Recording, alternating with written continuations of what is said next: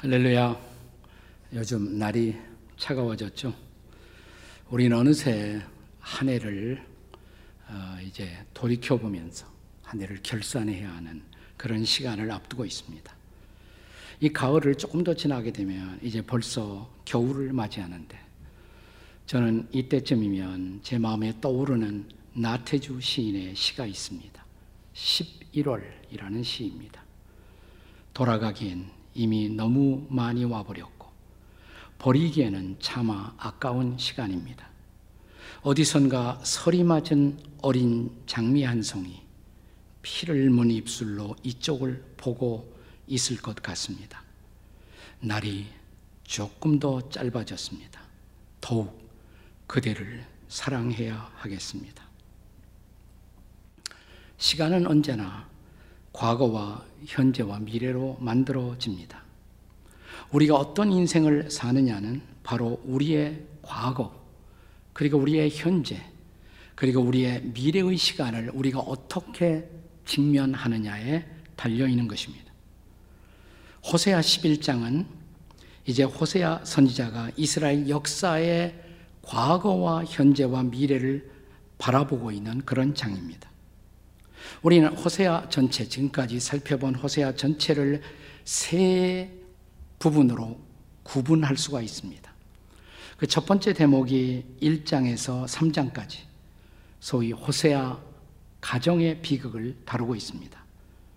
그리고 두 번째로는 4장부터 10장까지 이스라엘 타락의 현장을 고발합니다. 그리고 세 번째 11장에서 14장까지 이스라엘의 회복을 예언하고 있습니다.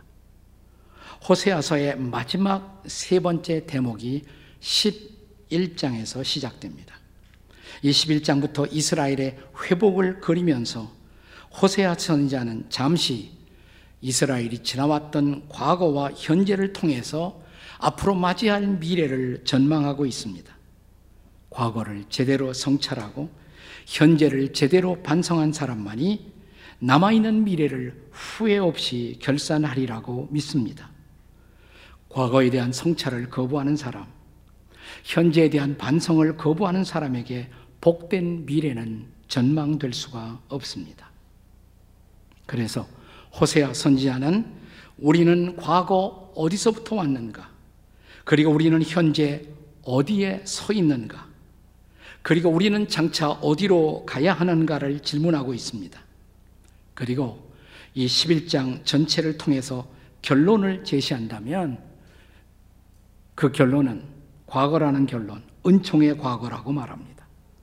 그리고 우리 현재에 대한 결론은 이 현재는 반역의 현재라고 말합니다.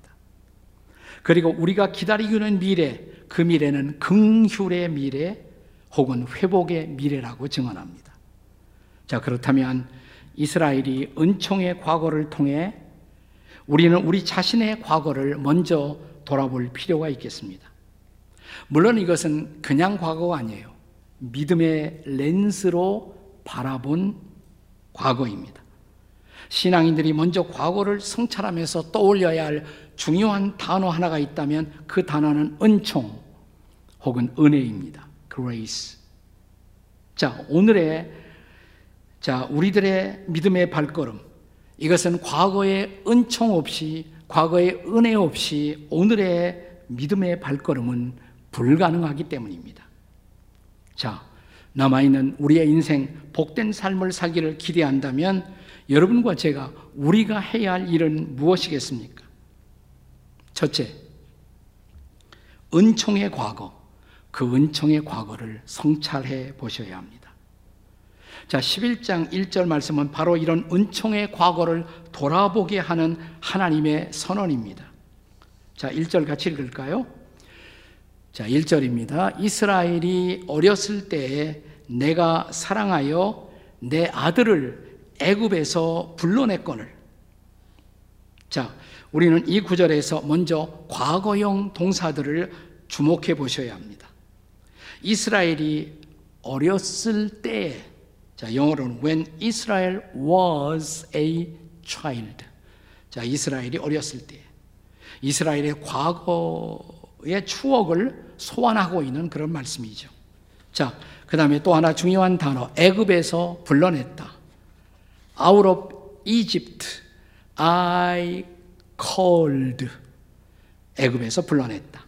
여기 이스라엘을 이렇게 어렸을 때 애굽 땅에서 불러내시면서 하나님은 이스라엘을 내 아들을 불러냈다. 아들이라는 호칭을 사용하십니다. 다시 말하면 이스라엘과 하나님의 관계를 부자 관계에 비유하고 있습니다. 이스라엘은 사실 처음부터 하나님을 아버지로, 아빠로 부르는 그런 자식이 아니었습니다. 이스라엘 백성도 본래는 우상신을 섬기고 있던 사람들이에요. 근데 어느 날 하나님이 그들을 선택하십니다. 그리고 애굽 땅에서 불러내십니다. 약속의 땅으로 가게 하십니다. 그러면서 그들을 내 아들아 이렇게 부르시는 거예요. 우리도 마찬가지 아닙니까? 저와 여러분이 우리가 본래부터 하나님의 자녀였습니까? 아니지요. 자, 에베소서 2장 3절을 보겠습니다. 같이 에베소서 2장 3절입니다.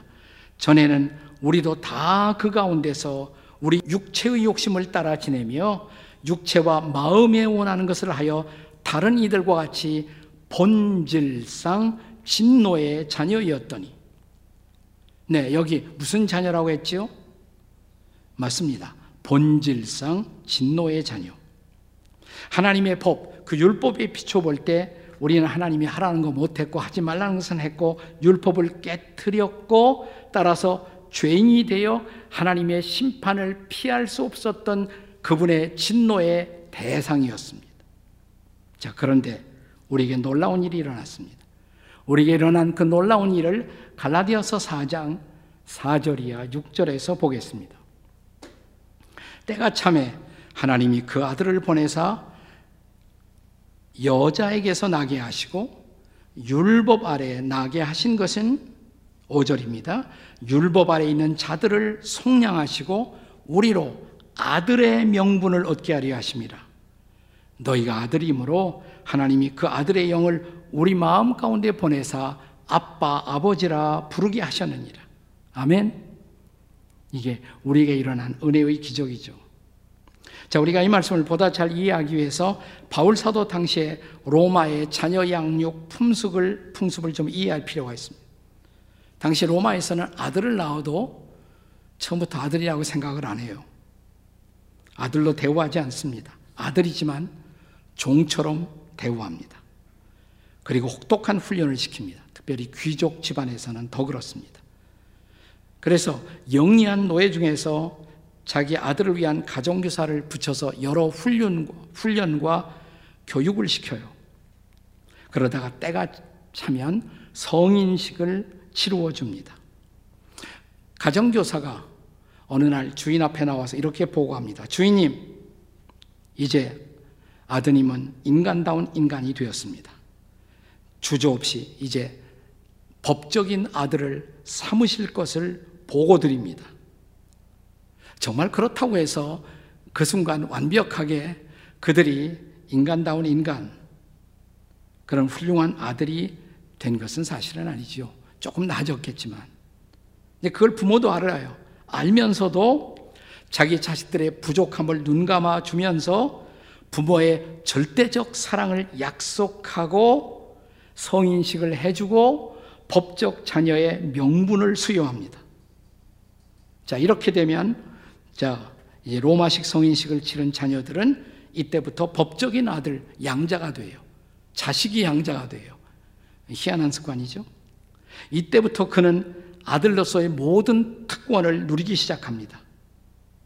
자, 과거 이스라엘 백성들이 애굽 땅에 있을 때 그들은 율법의 종노릇하며 살았습니다. 법에 비추어 보면 그들은 법의 심판을 피할 수가 없는 사람들이었습니다. 그런데 때가 찬 어느 날 그들은 애굽 땅을 떠나라는 명령을 받습니다. 약속의 땅으로 가라고 부르심을 주시면서 그들을 자녀라고 부르십니다. 자녀. 이것은 사실은 은혜예요. 전적인 하나님의 은혜입니다. 근데 이것이 저와 여러분, 우리에게도 일어난 사건이 아닙니까? 우리가 어느 날 더 이상 율법의 노예가 아니라고, 법에 비추어 심판받을 자가 아니라고, 예수를 믿는 순간 하나님의 아들이신 예수를 영접하는 순간 우리는 죄 사함 받고 하나님의 자녀라는 놀라운 명분이 선언되는 것입니다. 이것이 은혜죠.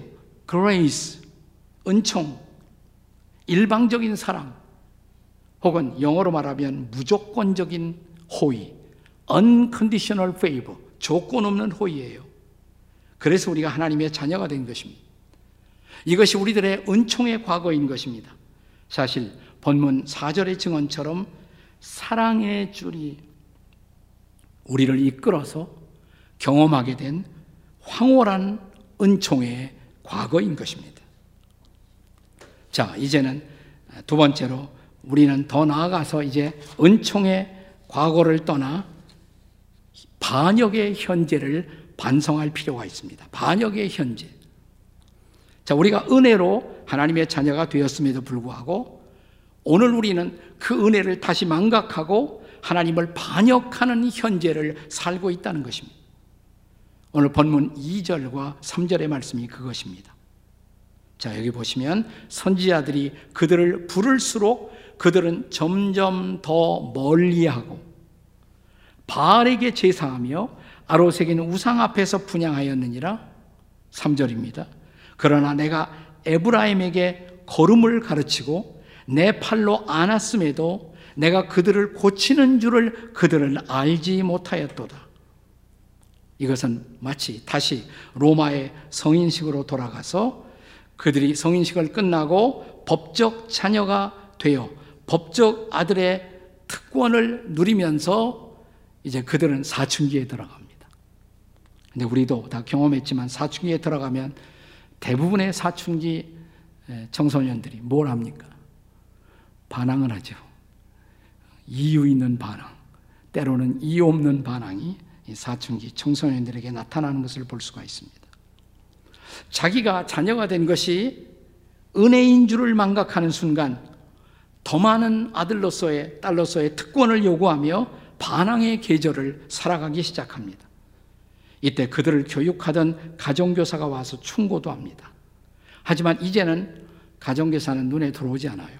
그 충고를 무시하고 자기 멋대로 살아가기 시작합니다. 마치 본문 2절에서 선지자들을 보내어 우리를 책망하시지만 법적 아들의 지위를 확보한 그는 아버지에게서 점점 더 멀어집니다.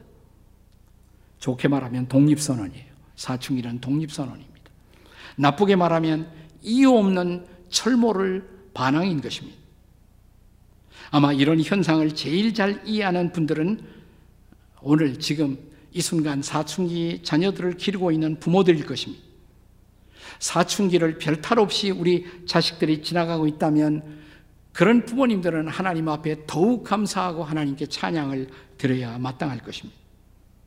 나 어떤 가정은 부모가 최선을 다하는데도 부모가 특별히 잘못한 것이 없는데도 부모에게 반항하고 빗나가는 자녀들이 있어요. 네.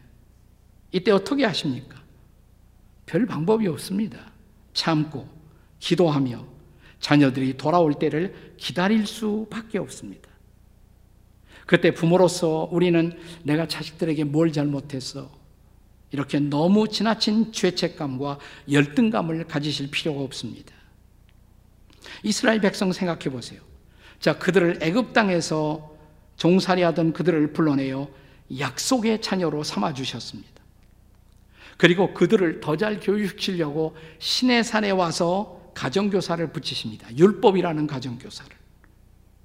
그렇다고 그 후에 이스라엘 백성들이 광야 생활을 통해서 하나님을 순종하고 하나님께 감사하고 하나님을 찬양하는 그런 삶을 살았나요? 아니죠. 그들은 여전히 불순종하고 여전히 불평하고 여전히 반역하지 않았습니까? 어쩌면 오늘 여러분과 저 우리의 인생이 아직도 이런 철들지 못한 사춘기 인생일지 모릅니다. 이유 없이 반항하고, 이유 없이 불평하고, 이유 없이 불순종하고 말입니다. 참다 못한 하나님은 다시 반역하는 우리를 교육하고자 채찍을 드십니다. 아니, 3절의 말씀처럼 우리의 걷는 걸음을 다시 가르쳐 주시고, 그의 팔로 우리를 껴안고 우리를 고치십니다. 강권하면서. 그래도 깨닫지 못하고, 그래도 반항이 계속되면 할 수 없이 그분은 사랑의 징계를 내리십니다. 5절 말씀에 보면 오늘 본문 5절에 애굽으로 돌아갈 수 없는 그들 그들을 이제는 저 북방 아수르의 노예가 되게 하신다고 말합니다. 그런데 이것도 은혜라고 이것도 사랑이라고 말씀하십니다. 혹시 히브리서 12장 6절의 말씀을 기억하시나요?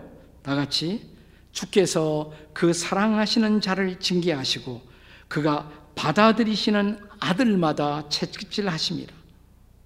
내 인생에 이해하기 어려운 시련과 고난이 있을 때 우리가 기억할 메시지, 우리의 반역의 현재를 반성할 필요가 있다는 것입니다.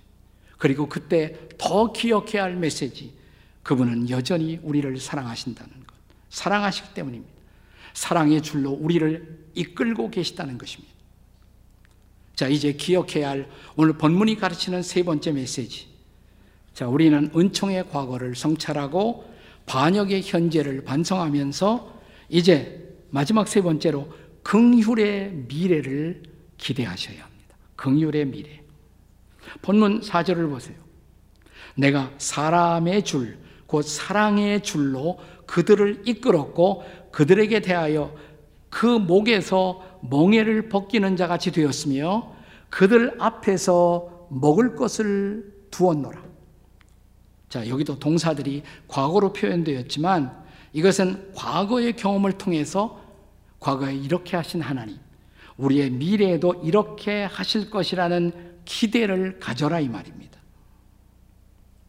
자, 과거 이스라엘 부모들의 교육에서는 어린 아이들을 보호하고 인도하기 위해서 아이들이 아주 어렸을 때, 뭐 겨우 걸음만 하고 막 다니기 시작할 때, 그럴 때 부모와 아이들을 연결하는 줄을 사용합니다. 요즘 이런 거 생각해 보시면 돼요. 요즘은 애완용 시대가 돼서 가만히 보니까 개 팔자가 사람 팔자보다 좋아요. 훨씬 더 개를 잘 이렇게 대우하지 않습니까? 그리고 개를 데리고 산책하는 분들을 보면 줄을 들고 다니 줄, 줄을 메고 있어요. 줄로 이렇게 인도도 하고, 끌기도 하고, 보호하기도 하고, 줄을 사용합니다. 네. 그, 그 줄은 애완용 견공들을 보호하고 인도할 목적으로 주인과 이렇게 연결된 그런 줄이죠.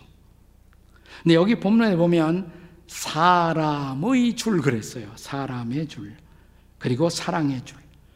왜? 이 줄은 사람의 줄이라는 것을 강조한 이유가 뭐냐? 짐승의 줄하고 비교하려는 의도가 있어요. 짐승을 끌고 다니다가 짐승이 잘못하면 뭐 요즘은 그것도 뭐 견공 확대에 속하겠지만 옛날에 짐승이 제대로 대우받지 못하는 시절은 이렇게 줄을 메고 가다가 잘못하면 줄을 확 당기면서 네, 정신 바짝 차리도록 어, 주인들이 견공들을 그렇게 대할 수가 있습니다. 근데 여기 호세아 선지자는 사람의 줄, 곧 사랑의 줄은 그럴 수 없다는 것입니다. 그러니까 우리 자녀들이 잘못하면 짐승 취급을 해서 확 그렇게 뭐 때리고 학대하고 할 수는 없다 이 말이 정상적인 부모라면 어떻게 합니까? 줄이 있다면 눈치챌 정도로만 조금 잘못 가는 것 같으면 깨달을 정도로만 살짝 당깁니다. 가만히 부드럽게 당깁니다. 그게 바로 사랑의 줄이에요. 사랑의 줄. 자, 우리 하나님의 자녀들은 이 주님의 사랑의 줄에 매여 이끌림을 받고 있다는 것입니다. 그래서 그분은 우리에게 무거운 멍에를 메워 주시는 분이 아니라 오히려 멍에를 벗겨 주신다고 말합니다. 우리를 책망도 하시지만 다음에는 반드시 더 좋은 먹을 것을 공급하신다. 그것이 하나님의 사랑의 훈육의 방식입니다. 그래서 그분은 반역하는 우리에게 8절에서 이렇게 호소하십니다. 자, 오늘 본문 8절 보시면 에브라임이여 내가 어찌 너를 놓겠느냐 이스라엘이여 내가 어찌 너를 버리겠느냐 내가 어찌 아드마 같이 그 다음에 스보임이 나와요. 아드마 스보임은 다 소돔 고모라 옆에 있는 위성 도시들이에요. 그런 도시들처럼 버려두겠느냐? 내 마음이 내 속에서 돌이켜 나의 긍휼이 온전히 불붙듯 하는도다. 하나님이 마음을 바꾸어 우리를 채찍하려던 마음을 돌이키사 우리에게 긍휼을 베푸신다고 말씀하십니다. 불타오르는 긍휼, 불쌍히 여기심으로 우리에게 회복의 미래를 주신다는 것입니다. 그렇게 하실 수밖에 없는 까닭 왜일까요? 우리가 탈무드를 읽어보면요. 자, 이런 말이 있어요. 아기를, 태어나는 아기를, 아기가 엄마에게서 태어날 때 엄마하고 연결되어 있는 태출을 끊죠. 그런데 태출을 끊는 순간 탈무드에 보면 천사는 엄마와 아기 사이에 보이지 않는 사랑의 줄을 매달아 놓는다. 그래서 태줄이 없어도 엄마의 사랑이 계속 자녀를 당겨요. 또 당겨요. 여러분, 그 하나님의 사랑의 줄이 오늘 여러분과 저를 당기고 있다. 믿으십니까, 여러분? 세계적인 전도자인 지금은 이제 작년이죠. 고인이 되셨습니다만 빌리 그레이암 목사님. 이 목사님의 아들이 프랭클린 그레이암이라는 아들이 계십니다. 이 프랭클린 그레이암은 사춘기를 지나 청년이 되었을 때 한동안 아주 반항적인 아들이었습니다. 세계적인 전도자의 아들도 네, 이런 반항적 어, 청소년기를 청년기를 보낸 것입니다. 그는 오토바이 폭주족이었어요. 그리고 알코올 중독자였습니다. 잦은 가출이 있었습니다. 여러 날 집에 돌아오지 않기도 했습니다. 그리고 부모가 물려준 소중한 믿음을 떠났습니다. 하지만 그의 아버지 빌리 그레암, 그의 어머니 루스 그레암, 이 부모는 한결같은 마음으로 사랑으로 대했고, 그러니까 사고를 쳐도 신앙을 떠나도 한결같이 사랑으로 대했고, 한결같이 기도했고, 한결같이 기다렸습니다. 대학에 다닐 때 어느 날 프랭클린 그레암은 쪽지 하나를 남기고 집을 떠났습니다. 우리 부모님은 나를 사랑하시지만 나 같은 인간을 하나님은 용서하지 않을 것이다. 그러니까 자기도 마음속에서 부모가 자기를 사랑하는 건 알았어요. 그건 부인할 수 없는 사실이에요. 그건 자기도 염치가 없었죠. 그 죄책감 때문에 그가 써놓은 고백, 나 같은 인간을 하나님은 용서하지 않을 것이다. 그런데 이런 그런 자신의 반항에도 불구하고 변함없이 나를 사랑하는 부모님에 대한 죄책감의 발로로 그는 이 쪽지 하나를 남기고 집을 나가는 것입니다.